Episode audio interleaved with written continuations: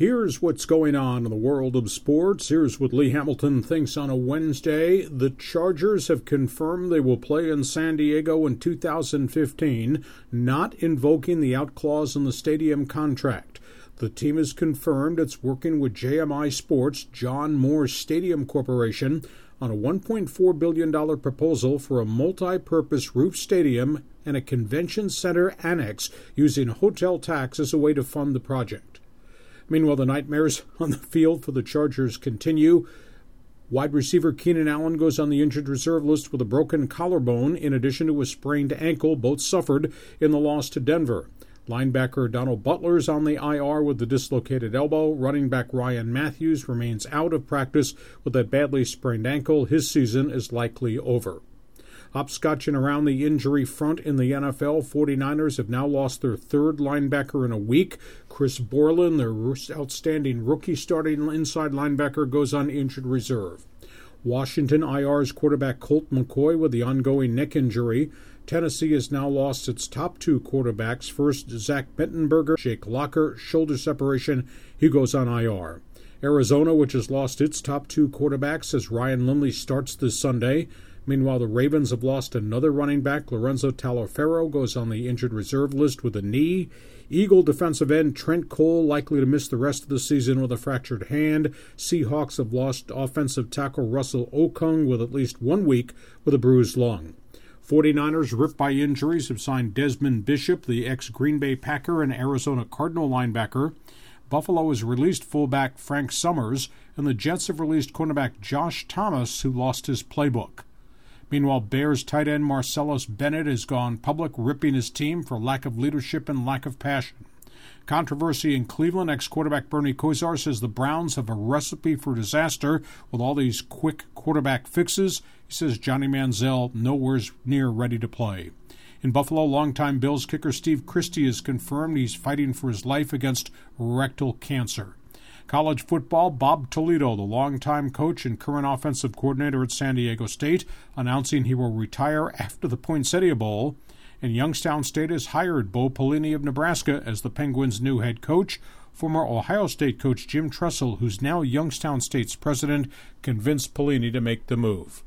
In baseball, the Padres are involved with trade talks with the Tampa Bay Rays, a deal for outfielder Wil Myers. He was injured last year but hit 293 and 213. Rays evidently want pitchers Matt Wisler and Jesse Hahn as part of the package. Padres continuing trade talks with Atlanta involving outfielder Justin Upton. Padres signed free agent pitcher Brandon Morrow, who's had injury problems with the Toronto Blue Jays, a one year, $2.5 million contract. His career record is 42 and 43, but he was special before he went down with a forearm injury.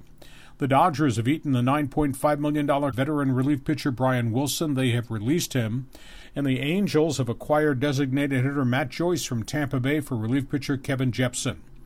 On the free agent front, Miami Marlins have signed giant outfielder Mike Morse. Kansas City signed free agent Texas outfielder Alex Rios. White Sox have signed former Marlins and Dodger pitcher Brad Penny.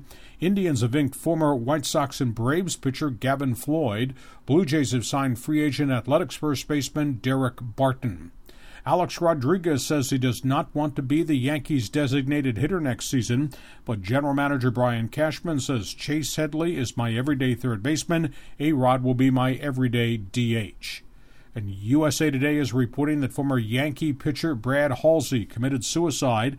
He was on a cocaine binge, had problems with Adderall and meth, had become bipolar and schizophrenic in retirement, had referred to himself as Lucifer. He fell to his death a month ago rock climbing in Texas. College basketball, San Diego State's at the University of Cincinnati tonight. The Aztecs are 7 and 2. The Bearcats are 6 and 2, but both are struggling badly on offense. Aztecs are shooting 40% from the floor this season, but the defense has bailed them out, holding opponents to just 36% shooting. UC has played 5 games this year in which they failed to score 60 points. NBA basketball, the Kings have been rebuffed in attempts to talk to Golden State consultant Chris Mullin about becoming their new head coach. Portland has lost center Robin Lopez with a fractured hand. On the NBA hardwoods, Golden State lost to Memphis last night. Marc Gasol scored 24 as Memphis snapped the Warriors' 16-game win streak. Golden State is still 21 and 3. Grizzlies are 20 and 4. Dallas beat the Knickerbockers. The Mavs go to 18 and 8. The Knicks are now 5 and 22. And Washington won again. They're now 18 and 6 on the season. They beat Minnesota. Clippers, who are 17 and 7, play Indiana tonight. Meanwhile, the Lakers off the floor. Franchises clap, so have their TV ratings. Laker TV ratings are down 28% this year, and dating back to the end of the 2013 season, Laker television ratings are now down 50%.